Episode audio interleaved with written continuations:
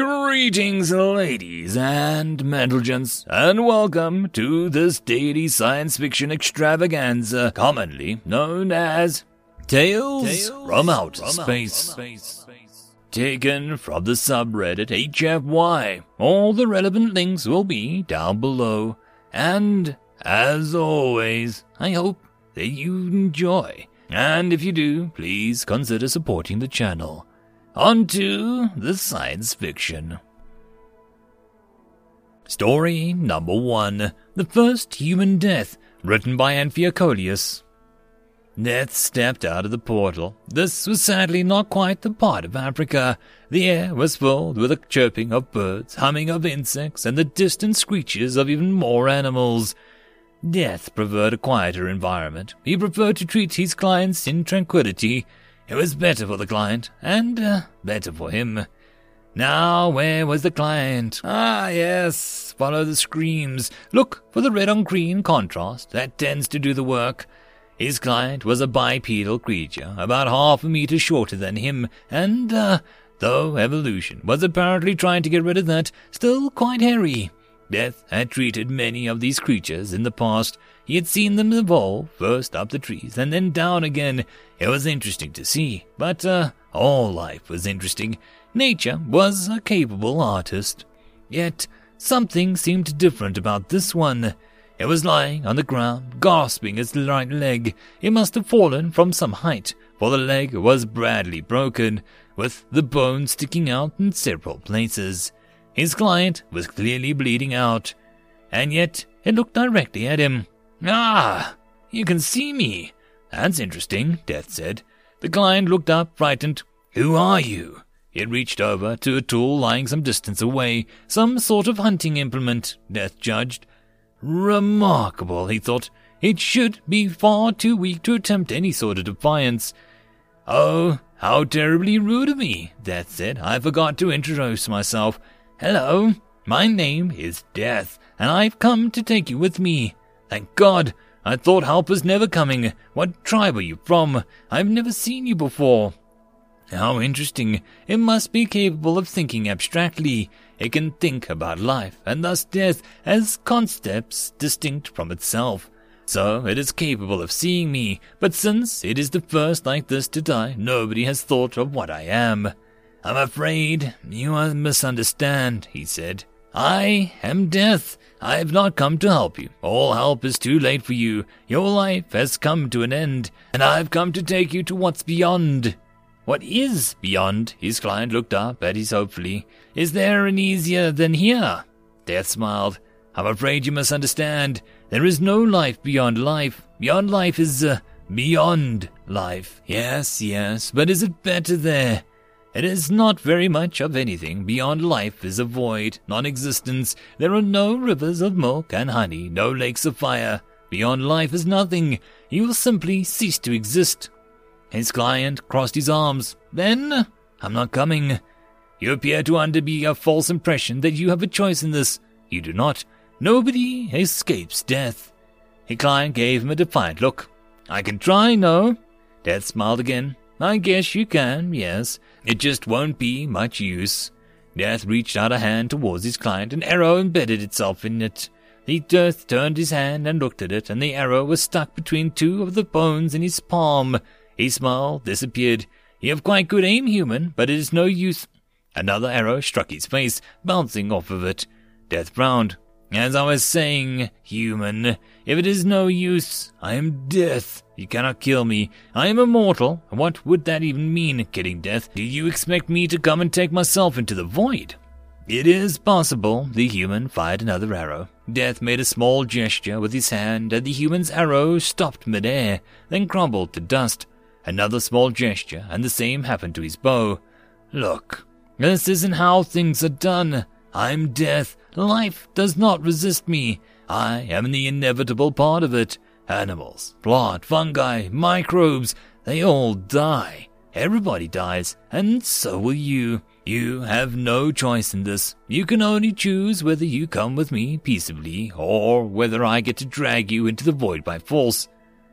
Force it is then. The human picked up one of the remaining arrows and threw it like a spear. Death sighed as the arrow usually bounced off his body. Look, I can appreciate that I seem threatening, but I really try to have a good relationship with my clients. Of course, I understand that my job is to take you into the void, and I understand that the void seems scary. But it doesn't have to be. You have lived your life. It has come to an end. If you struggle, you will only feel the pain for longer. The human looked at his leg and winced, and then looked back at him, determined. The pain will go away. It won't, human, Death said, starting to get annoyed. Even if your leg did heal, it is broken in 17 places. That's not to mention the microscopic ones. Though none of them are clean fractures, you will never be able to walk on that leg again. It'll hurt forever. I'll make do. And what of your tribe? You won't be able to hunt. You'd be a useless brick lying around and dragging down the survival chances. If I'm so terrible, why would you have me visit them sooner than necessary? I'd make myself useful some way or another. I could teach the younglings to use a bow. Hell, I could even help the woman cook, he said as he smiled. Death rubbed his temple. Clearly reason is a foreign concept to you. He lifted up his scythe and tapped it on against the ground. A portal opened. If it's the hard way you want, the hard way it'll be. He went over to the human and tried to lift it up, but it had crawled over to a nearby tree and was holding on tight. Death tried pulling it, but it could not loosen its grip. He even tried pulling on the injured leg, but though the human cried in agony, it still would not budge. Death let go. You're stubborn, I'll give you that much, but as I said, I am death, nobody escapes me. He stood up and tapped his scythe against the floor again, and a powerful sucking force started coming from the portal. The pull will keep getting stronger until you let go. Give up now, human. You cannot win this. It's impossible. You're lying. The human still would not let loose, but as the force became stronger, it proved unable to resist any longer and started slipping. There is always a way. We'll win in the end. Death sighed. I'm sorry, this is the first conscious encounter with your species had to go like this. I'm sure you've given enough time, and your descendants will come to think of me the way I am, as an inevitable part of life. Never! The human cried before the grip finally gave way and it tumbled into the portal. As it was sucked in, it cried again. Never! The portal closed, and the tranquility returned to the land. Death looked at the scene that had been left behind. He looked at the large puddle of blood, at the human's bow, now dust, and the arrows lying in front of him, and then one struck his hand. They were primitive tools, crude and ineffective in a fight against death. But these creatures seemed to be on the path towards a greater intelligence. What weapons would they come up with in the future? Death sighed. All of you are going to be this much of a bother. End of chapter. Story number two Predator, written by Nerda Virilis. I've seen the stars blink, burning through their lives. I have floated for a cosmic season, my last meal dying inside of me. Slow. I listen for the next meal, a song of structure, of complexity. It flickers in the landscape. Something alive, something sustaining. her. The song is quiet but irresistible. I pick it apart into sounds, images, a vision of life awake. Morsel earth sings out to me. Automated detection algorithms pinged a change in the constellation of Canis Major, flagging an area for more detailed imaging and analysis by a human. Telescope time is rationed according to the need. More dust around Tabby's star, spectroscopy on brown dwarfs with known exoplanets, mapping of the interaction between a pair of black holes. By the time the dish turned towards Canis Major, three weeks had already passed. Another day was lost to a graduate student hangover, and then several more to a professor's grant application deadline. The results were picked apart in a lab meeting and assumed to be an artifact, so another set of imaging was scheduled. Two full months had passed by the time the lab went public with the results. A new star in this constellation of Canis Major. It was dim, but it was there. The light from the star was blue shifted, suggesting that it was moving towards Earth. The second image was more blue shifted than the first, suggesting that it was speeding up. The broader astronomical uh, community turned their attention towards the new star, eager to validate or disprove this particular finding. Instrumental errors were ruled out by use of several other telescopes. Processing errors were ruled out by the thorough open data analysis. More details on the object were gathered. It was confirmed to be real and found to be moving towards Earth at a fraction of light. It was currently 62 plus minus 5 light years away, suggesting that it would pass through the solar system in between 70 and 210 years' time, depending on the rate of acceleration. It wasn't a familiar type of star. Indeed, it didn't appear to be a star at all. Determining its composition was proving to be a problem, as the spectrographic data reflected several unknown elements. It took years of proposing and discarding hypotheses and work by hundreds of research groups. Careers were made and lost in that time as the outlandish truth came to be understood. The object had started to move towards Earth when the first man made radio waves had reached it, the illumination was coming from a vast fusion reaction. There were regular pulses of information coming from the object, some of which resembled our earliest radio messages, growing louder and more complex as our signals reached it. The media said that it was signaling to itself that it was a nuclear powered death machine, that it was coming for us. We were afraid. But we had time. If so, we studied it as it grew in the sky. So did our understanding. We laid our contingency plans within plans within plans. They are small, as they should be. They do not want to be eaten. They scream, they beg, they fight like all the rest. Carbon ash, nitrogen fresh, hydrogen burn, oxygen sour. I taste them all. Their thinking substrate lingers. They die inside me.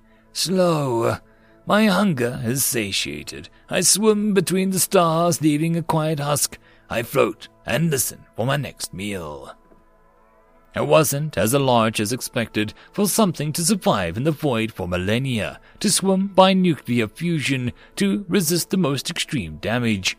We feared it was a planet killer, a sentient Death Star, a product of some demented civilizational war left running on autopilot. In truth, it was only kilometers in length, like a handful of skyscrapers laid down end to end. It was a closer to an animal than a machine, a product of familiar evolution in a vastly unfamiliar environment. Like most predators, it could spend long periods without food, going through cycles of gorging and hibernating. Reptiles were the common point of reference. Godzilla, king of the monsters, Mordred, the Arthurian dragon, Gander, the Norse world serpent. It didn't sink in just how off these comparisons were until it arrived. It had tentacles that would make Cthulhu blush, the way it moved. It was alien in the truest sense, wholly unlike the terrors of our imaginations. A body of unknown matter, evolved in some distinct crucible, a mind projecting thoughts in radio. We listened to it and packed that mind apart. We came to understand it in a way that was only possible from the outside, only possible from an alien. We found the drives and brakes and stimulus it craved in those it despised, and then we reflected their mind back on itself. It was simple, really. It was a mind throws out radio waves they must interact with in some way. Careful modulation of radio allowed us to pluck the senses and give the predator the world that it expected, hungering, feeding, domineering, invisible chains to hold it in place, an inescapable trap. Then we steered the content body down to earth, we will hold it this way for decades. There is so much to learn. Millennia long hibernation, ultra sensitive signal detection, enzymemic fusion drives, indestructible armor plates. And when the time comes to set it free, we will then have done what we would do with predators who come too close to the campfire. I have seen many stars blink, burning through their lives. I have floated in the cosmic seasons. My last meal is long dead, the morsel earth. I listen for the next meal, but the landscape is silent. Nothing alive, nothing sustaining. I am starving. I am weak. I am afraid. An unfamiliar song, loud and terrifying. The cosmos sings in unison. Each star is a Dyson cell, fed by veins of dark matter. A figure beyond comprehension reaches out, and I know it'll consume me. I swim away with all my strength, and I am cradled by it. I cowered as galaxies move to extinguish me, and I am nurtured by it. I am captured in its grasp, and I am loved by it. Who's a good boy? Who's a good boy? I am. End of story. And that, my friends, concludes this dose of science fiction fun. I hope that you enjoyed. And if you did, please don't forget to support the author from the link down below.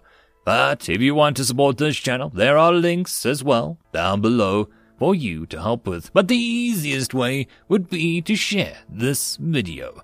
And if you are so inclined, subscribe as well.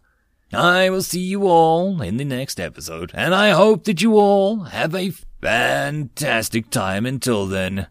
Cheers.